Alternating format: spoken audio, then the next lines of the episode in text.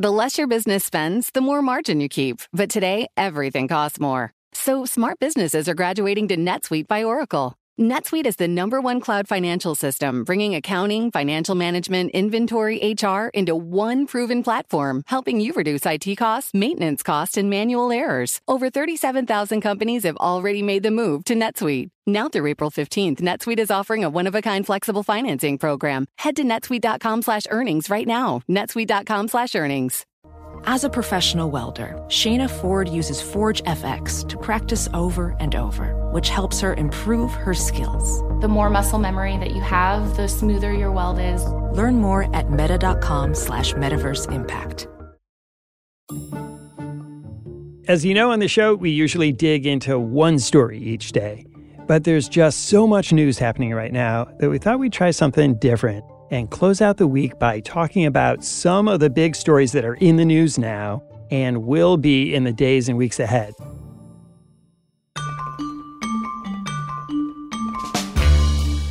I'm Wes Kosova. Today on The Big Take, the latest twist in the U.S. presidential campaign, an escalation in Russia's war against Ukraine, and high stakes diplomacy between the U.S. and China.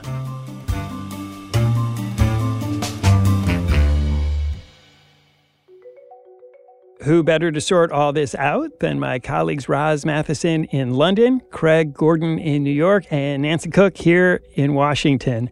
And they'll also be hosting this podcast for several days later this month while I sneak off for a little summer vacation. Nancy, maybe we should start by talking about the U.S. presidential campaign. Joe Biden is going around selling his economic plan, and you'd think that would be a pretty good thing to sell. Exactly. And it's basically an effort on the part of the White House to repackage their economic agenda, which they have passed the last two years, amid, you know, fears of a recession falling a little bit, the inflation numbers getting better, and basically to try to convince Americans that even though a majority of people still feel pretty bad about Biden's handling of the economy in particular, it's a way to try to convince them that actually there is an agenda here, both short-term one and a long-term one to transform the economy. I knew we couldn't go back to the same failed policies when I ran. So I came into office determined to change the economic direction of this country. To move from trickle down economics to what everyone on Wall Street Journal and Financial Times began to call Bidenomics. I didn't come up with the name. And they're hoping that if they keep talking about it and they keep sending Pete Buttigieg to Michigan and, uh, you know, Vice President Harris out on the road, that eventually people will come around to their way of thinking on it. And in an interview with Bloomberg, actually, Janet Yellen, the Treasury Secretary, talked about how the inflation fears have cooled down a little bit. For the United States, uh, growth is slowed, but our labor market continues to be quite strong. Um, I don't expect a recession. I, I think that we're on a good path to bringing inflation down. We saw the latest inflation number drop a lot. I feel like the economic data is good right now, but Americans' perceptions of the broader economy are still not great. There was a poll in June by AP that showed that Joe Biden's approval rating on the economy was like in the 30s percentage wise. That's lower than his sort of longstanding approval rating of 41%, which is also not great. And so there's just been a real mismatch, and they've just had a really hard time, not so much like passing policy, because they, they've passed a lot of sweeping policy that Republicans don't like, but that Democrats should like. It's more that they've just had a really big problem with their sales job. Craig, how much of this do you think just has to do with doubts about Biden himself, the idea that the message is pretty good, but people have concerns about the messenger? Yeah, I think it's largely that, that disconnect that Nancy just talked about in that poll. I guess I can't shake the feeling that people look at Joe Biden and he's an elderly gentleman and they sort of question whether he understands their problem. I could imagine a certain amount of voters look at a Joe Biden and he's he's up there a bit in years and saying, I don't think he really understands what it's like to go to work and, you know, punch a clock or my wife's a teacher and the hours are getting cut or different things like that. So I do think the the message sort of like on paper, I agree, is quite strong. Unemployment is like 3.6%. If you want a job, you can probably find a job right now, but it is not translating into personal popularity for Biden. And that's a, that would be a very worrisome sign for the Democrats. I also think that Trump has like a big stage presence and Obama is a great orator. And so they both are like these big personalities that sort of have this movement like popularity with Democrats and Republicans, or at least their bases. And Joe Biden has been, I think Democrats would say, like a totally fine, competent president. He's gotten a lot, a lot more done than people thought he would, but he just makes a lot of gaffes. And you know, when he was asked about what he thought about Bidenomics by a reporter at the White House recently, he said it was fine. And this is supposed to be like the cornerstone of his 2024 election. So I just think that that is part of the problem too. Roz Biden has been spending quite a bit of time overseas too, talking with his counterparts. How is he perceived by other leaders? He's certainly seen by many leaders as someone that they can engage with, they can have a proper adult conversation with. You've seen that be on a much more even keel under the Biden administration. You see a desire to work together on a bunch of stuff, be it Russia's invasion of Ukraine and supporting Ukraine in taking a tougher stance on China, on global issues like climate change. So, certainly the atmosphere is friendlier, you'd have to say, and a bit more reliable. The sense the US is a more of a reliable partner. But equally, there, there is concern about Joe Biden. He's arguably a more protectionist president than Donald Trump was. He's certainly taken a tougher line on China and, and stuck to it. And so there's a concern about being pulled along by US foreign policy when it comes to China in particular. And so there are differences of opinion still. I guess that, that what happens now is those can be at least articulated in a slightly more conducive environment but, you know, countries are really closely watching the build up to the US election campaign. I mean, US elections are always a really big deal for the rest of the world. And we keep saying each, each election is going to be the biggest one yet. I mean, 2024 is going to be hugely consequential for the rest of the world. And the big question now that countries want to know is is it going to be Donald Trump versus Joe Biden again? Well, so let's talk about that because at the moment it sure does look like it's going to be Joe Biden versus Donald Trump. Nancy, more news out of Trump world just this week and not great for Trump and yet weirdly great for Trump. Yeah, there might be a third indictment for President Trump and the second one from special counsel Jack Smith. And this one would have to do with Trump's involvement in January 6th in that insurrection. And so we're waiting for those charges. But so far, the indictments have not hurt Trump politically. If anything, they have really caused Republican primary voters to coalesce around him.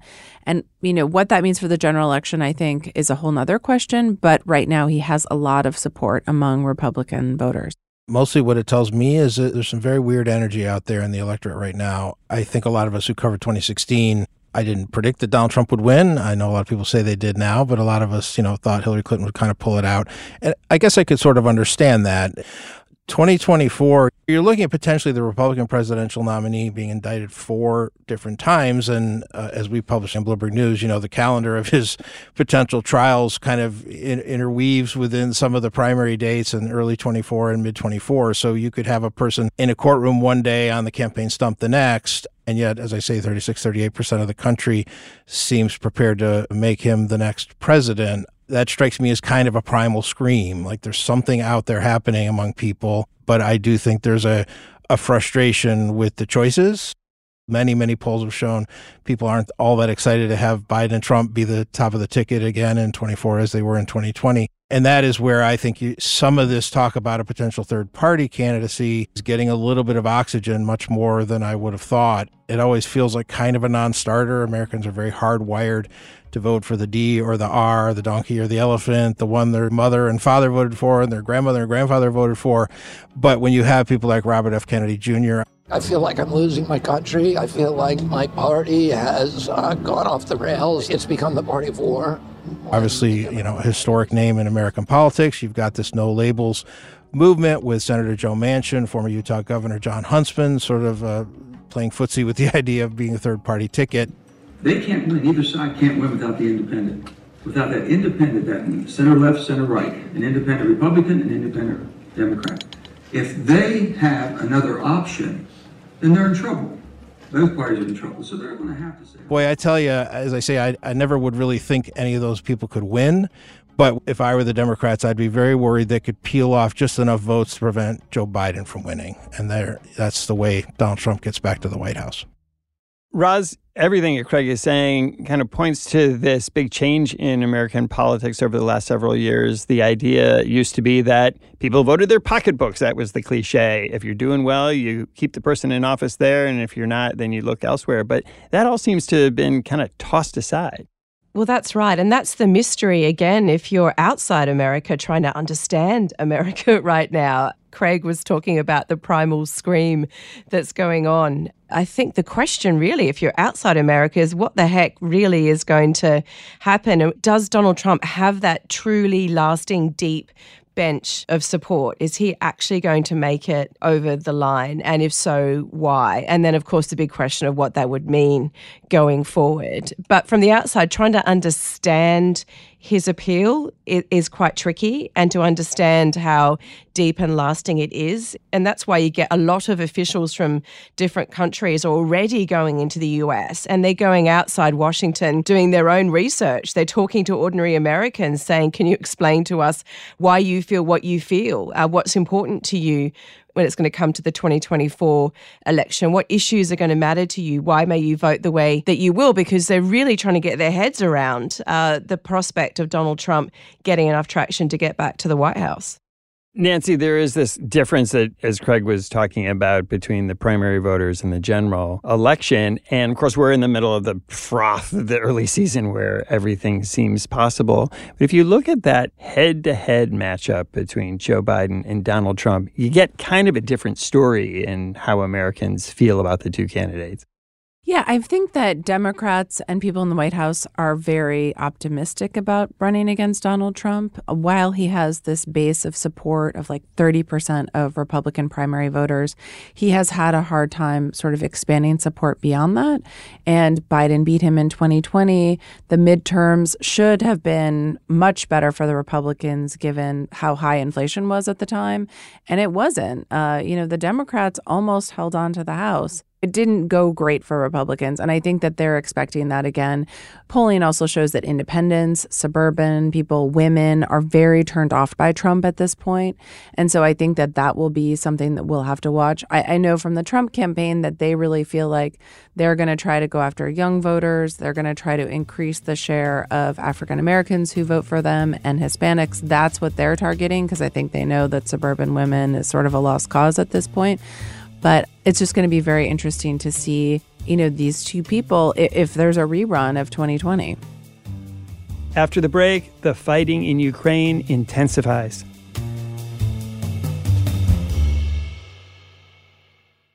Success is more than a destination. It's a path you take one step at a time. It's dedication, it's fortitude, and it's the work, passion, and grit inside of us that comes before all recognition.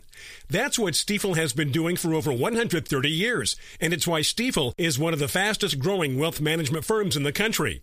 And Stifel goes beyond traditional wealth management to offer you a full suite of banking services, direct access to one of the industry's largest equity research franchises, and a leading middle market investment bank. Quietly, yet strategically, Stifel has built a company and culture unlike any firm on Wall Street. Because success is the drive it takes to keep pushing. It's the passion to keep investing.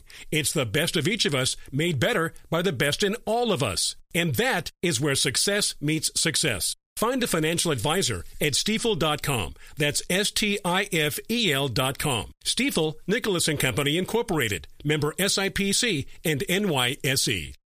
You know success when you see it. Or you think you do. The people in the spotlight athletes, actors, artists. But what about the people behind the scenes? You know, the ones who make it all happen the lighting engineers, the sideline photographers, the caterers. They're small business masterminds. And if there's one thing they have in common, it's making their money work harder. That's why they have a business bank account with QuickBooks Money, where they are now earning a generous 5% annual percentage yield. Yes, 5% APY. Making your money work as hard as you do? That's how you business differently. Learn more about QuickBooks Money at quickbooks.com slash 5APY. Banking services provided by Green Dot Bank, member FDIC. Only funds and envelopes earn APY. APY can change at any time. We've been talking about domestic issues, but foreign policy is also a very big question in this campaign. The war in Ukraine is ongoing. Roz, just this week we've seen big developments in the war.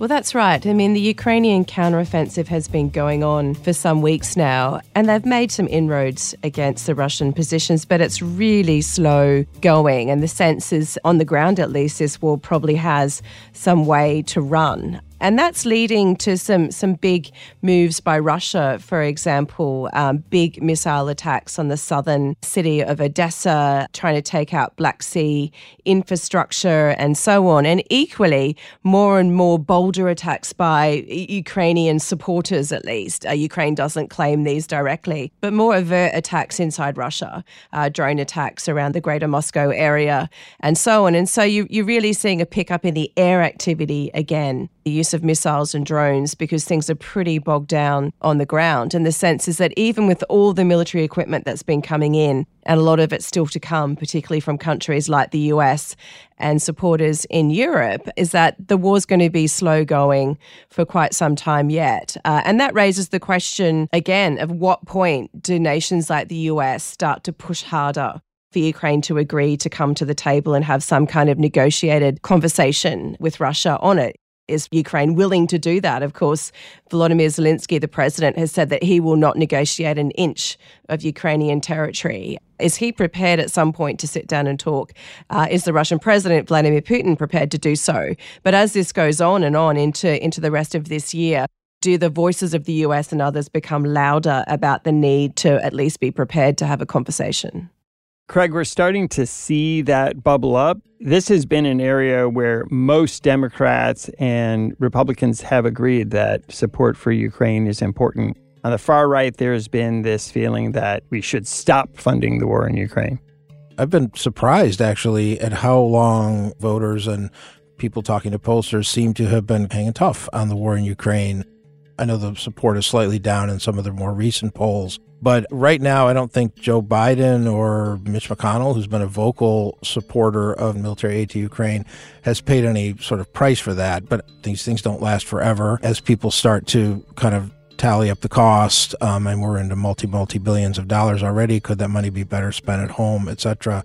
I think it's something that Biden probably has to watch very carefully as he's out on the campaign trail and he's starting to think about these issues heading into 24. But you're right. Most of the opposition inside the United States has come from pretty far right. Matt Gaetz, Marjorie Taylor Greene, Lauren Boebert, all are on a bill that would, you know, essentially cut off the aid. The Biden administration is sleepwalking our great country into a world war.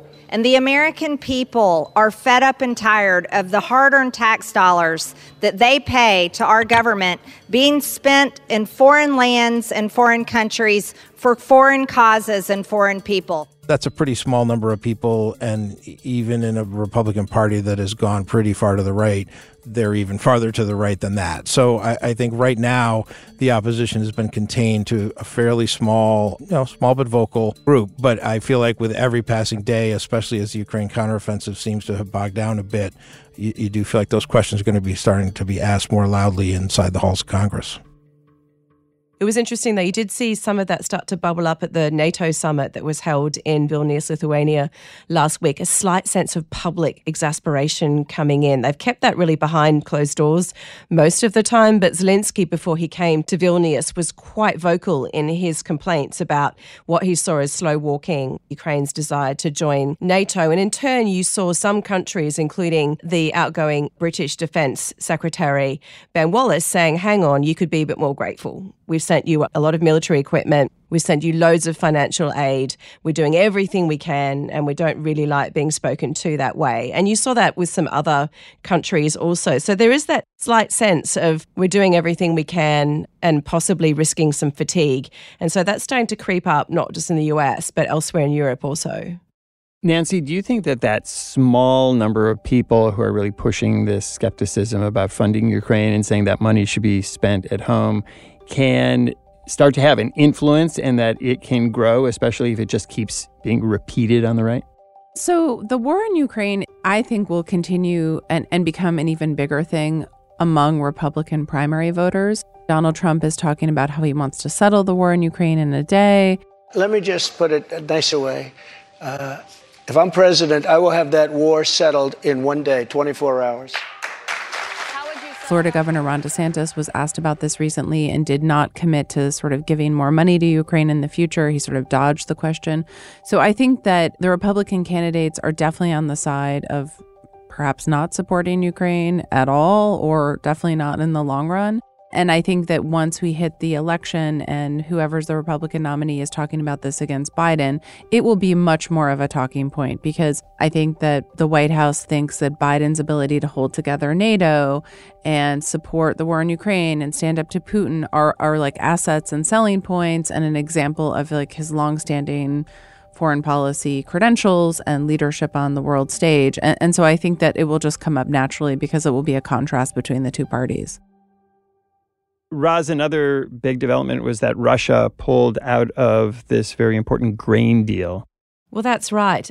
So, this is a deal that was set up to ensure that Ukrainian grain, which is really important to the global market and particularly to countries in places like Africa, could continue to come out of the Black Sea ports even with the war going on. So, safe passage for ships. And it was negotiated between the UN, Russia, Ukraine, and via Turkey. And that's been operating with some success uh, until recently. Just in the last month or two, things have really slowed down and very few ships have been getting out. So, essentially, it was on a slow crawl anyway. And now we've had Russia saying it wasn't going to renew the deal. And that means that ships can't be guaranteed safe passage at all. What we've been reporting is that Ukraine is saying we'll find a way to get this done anyway. We're going to try and negotiate to get ships to come the reality is that without insurance, shippers aren't going to take that risk. And certainly uh, they're not going to band together in a convoy. There's been talk before about getting naval ships to be escorts. That's never gone anywhere. Uh, and so what you're seeing is really an impact on the global grain market as a result. You're seeing increases in prices for things like wheat, for example, and the concern about the knock on effect to supply in many countries. But there's not without risk also for Vladimir Putin in this because he can be blamed for doing this by these countries, and he's been seeking to keep them on side over his war in Ukraine. So we're talking countries in Africa again, and North Africa in particular. Uh, and if they turn their gaze to him, that's not particularly good for Russia. So it's probably in his interest at some point to come back to this deal, but not in the next couple of months at least. When we come back, the U.S. and China try to cool things off. Success is more than a destination. It's a path you take one step at a time. It's dedication, it's fortitude, and it's the work, passion, and grit inside of us that comes before all recognition. That's what Stifel has been doing for over 130 years, and it's why Stifel is one of the fastest growing wealth management firms in the country. And Stifel goes beyond traditional wealth management to offer you a full suite of banking services, direct access to one of the industry's largest equity research franchises, and a leading middle market investment bank. Quietly, yet strategically, Stifel has built a company and culture unlike any firm on Wall Street. Because success is the drive it takes to keep pushing. It's the passion to keep investing. It's the best of each of us made better by the best in all of us. And that is where success meets success. Find a financial advisor at stifel.com. That's S T I F E L.com. Stifel, Nicolaus and Company Incorporated, member SIPC and NYSE. You know success when you see it. Or you think you do. The people in the spotlight athletes, actors, artists. But what about the people behind the scenes? You know, the ones who make it all happen the lighting engineers, the sideline photographers, the caterers. They're small business masterminds. And if there's one thing they have in common, it's making their money work harder. That's why they have a business bank account with QuickBooks Money, where they are now earning a generous 5% annual percentage yield. Yes, 5% APY. Making your money work as hard as you do? That's how you business differently. Learn more about QuickBooks Money at quickbooks.com slash 5APY. Banking services provided by Green Dot Bank, member FDIC. Only funds and envelopes earn APY. APY can change at any time.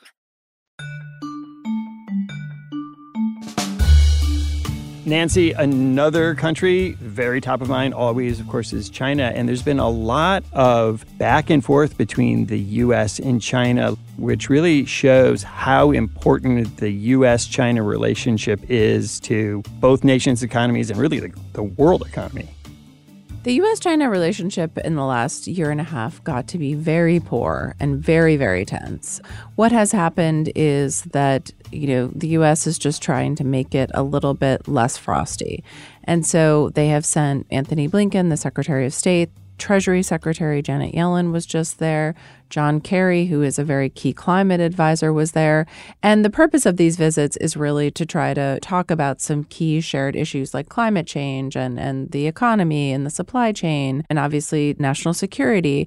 But it's also just to sort of make sure that there's a dialogue between the US and China again because our economies are so intertwined and there are such key national security questions that affect both countries like the war in Ukraine that I think that the Biden administration is really just trying to make sure we're talking to them. Roz, Joe Biden came in talking really tough about China and Xi pushed back pretty hard. Now it seems like Biden thought maybe he pushed a little too hard. And because China's economy is in turmoil, it seems that Xi himself also has an incentive to kind of come back to the table. Yeah, it's interesting seeing the way that Xi Jinping is talking about uh, both his own economy and the relationship with the US because his economy is in trouble. That's clear. There are slowdowns across the board. There's wobbles again in the property sector. And of course, for Xi Jinping, his hold on power is absolutely anchored in the view uh, amongst ordinary Chinese people that the Communist Party will deliver uh, stability and prosperity across the board. And so he really needs to get his economy moving again. And that's a really big incentive for him to open up China a bit more economically, to encourage investment to come in, to show that he's supporting the private sector. And that involves conversations with the US and perhaps encouraging Joe Biden, if possible, to loosen some of the penalties that he's put on China, but equally to sort of you know, to not discourage American companies from going in to China and doing business. And so for Xi Jinping, the biggest imperative right now is that he needs to get his economy moving. And so you could really see a knock on effect as a result um, in terms of the, the outreach that China may do to the US. Roz says something earlier in this session that when I heard her say it, it struck me, but she's absolutely right. Biden has been more protectionist than Donald Trump. And we all remember Donald Trump's trade war on China, but Biden has taken it to new levels. And, you know, even this latest uh, idea of sort of limiting the outbound investment into China. But again, Janet Yellen told Bloomberg News this week that this bill they're going to put forward or this idea is going to be very narrowly tailored, probably not start till 2024 only affect, you know, super like high security things like semiconductors, leaving alone the energy and biotech sectors. And it does really feel like Biden talked so tough that he kind of looked into the abyss a little bit and realized that the U.S. economy and the Chinese economy are just completely interconnected and you might have been being too tough. And so uh, you definitely feel like a little bit that they're kind of pulling the punch back, obviously sending all those very high level officials. Even this one act that was meant to really, you know, crack down on investment in China is going to be, sounds like a bit watered down. I think Joe Biden, again, heading into an election where the economy and Bidenomics are going to be front and center, he needs China. China needs the United States. And it went to kind of a bad place. And you do have a sense both countries are starting to try to reel it back. We'll see if they can. The one place that seems like they haven't done as good a job reeling it back is on the military, sort of military to military communications. You know, we're flying all over the South China Sea, and so are they. And it always seems like, you know, we're, we're one plane bump away from a really, really bad situation. So I'm sure that's that's on the front of Biden's mind and trying to get some of those military to military connections reestablished and reestablished quickly. And Nancy, in the US, that's a kind of delicate balance for any candidate that you need to talk tough on China because that's just sort of the expectation. And yet, you also have to make sure that you're not being so out front that China takes that as an act of hostility, I guess. Right. And I think that the rhetoric on Taiwan has really sort of hurt the Biden Xi relationship quite a bit. Um, I was with Biden in Japan, I don't know, maybe a year and a half ago, where he sort of indicated that yes, the U.S. potentially would send troops into Taiwan if China invaded them. You know, that really got China's back up. And so I think that these military things have, have just really, you know, hurt the relationship as well. And Roz, how does China view all of that tough talk? Obviously, the Chinese do the same thing back. Well, certainly China has an appreciation of talking to your domestic audience because that's really what Xi Jinping and other senior officials are doing all the time. Everything they say is aimed at that domestic audience. So they can see the need uh, for US politicians to also do that, particularly coming into the election cycle. So they're probably going to be a bit forgiving of some of that.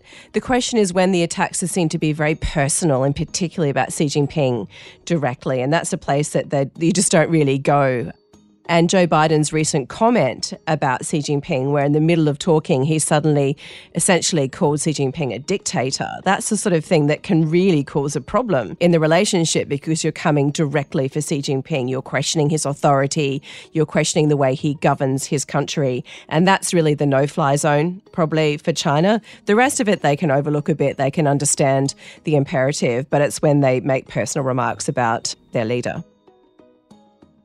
Well, we've touched on a bunch of news stories happening right now. We could go on for another couple of hours to try to even get our arms around everything else that's happening. So let me just ask each of you what is a story that you're keeping a close eye on in the weeks and months ahead? Craig, I'll ask you first. Yeah, not to be repetitive, but I am watching the third party movement closely. A third person who's been talking about that is Maryland Governor Larry Hogan, who was, you know, pretty popular in, in a pretty democratic state. He put out like an ad the other day that uh, Nancy Cook actually flagged it to us, and it, it looks for all the world like a, a campaign announcement of a guy who might run for president. I've always been an underdog, and people have always counted us out. But every single time, we've beaten the odds he looked at possibly running for president as a Republican in 2024, took himself out of that race. But you've got three pretty prominent politicians in, you know, the West Virginia Senator Joe Manchin, former Utah Governor Jon Huntsman, who is a, a kind of a heartthrob of, of the moderates, um, was our China ambassador for a bit, and then of course Larry Hogan there in Maryland, and they are they are doing everything you would do if you wanted to run for president. Does that mean they will? I don't know. Um, I know a lot of Democrats are kind of freaking out about it and are you know trying to side channel them to say, hey, what what are you doing?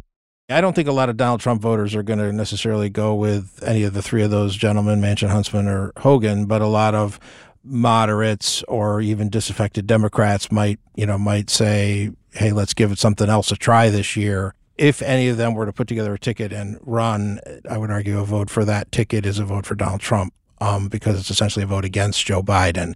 Roz, how about you?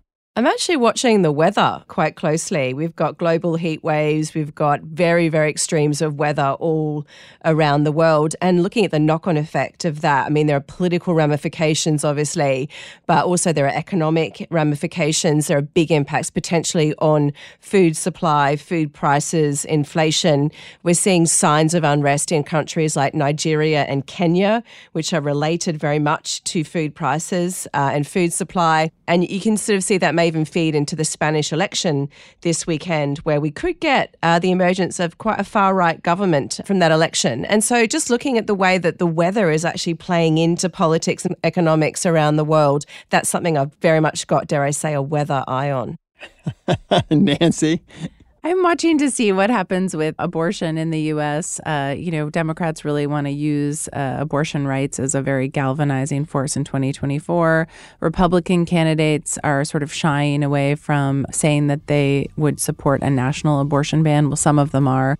But meanwhile, states are just passing this whole crazy patchwork of restrictions. And so the country's just really being divided into like two different countries on that issue. And, and I think it's just going to continue. Nancy, Roz, Craig, always great talking to you. Thanks for having us. Thank you. Thank you, Wes. Thanks for listening to us here at The Big Take. It's a daily podcast from Bloomberg and iHeartRadio. For more shows from iHeartRadio, visit the iHeartRadio app, Apple Podcasts, or wherever you listen. And we'd love to hear from you. Email us questions or comments to bigtake at bloomberg.net. The supervising producer of The Big Take is Vicky Vergolina. Our senior producer and the producer of this episode is Catherine Fink, with additional production support from Sam Gebauer. Hilda Garcia is our engineer. Our original music was composed by Leo Sidran. I'm Wes Kosova. We'll be back on Monday with another big take. Have a great weekend.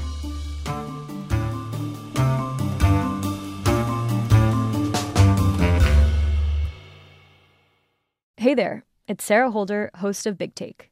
I want to tell you about a new podcast and video series you're not going to want to miss The Deal, co hosted by Yankees legend Alex Rodriguez. Every week, A Rod and Bloomberg reporter Jason Kelly speak with big time athletes, entertainers, and executives like Maria Sharapova, Michael Strahan, Derek Jeter, and more. The deal takes you behind the scenes into the world of sports, media, and entertainment, and dives into the wins, losses, and lessons learned along the way. From Bloomberg Podcasts and Bloomberg Originals, you can listen to The Deal on Apple Podcasts, Spotify, or wherever you get your podcasts. You can also watch on Bloomberg Television and Bloomberg Originals on YouTube.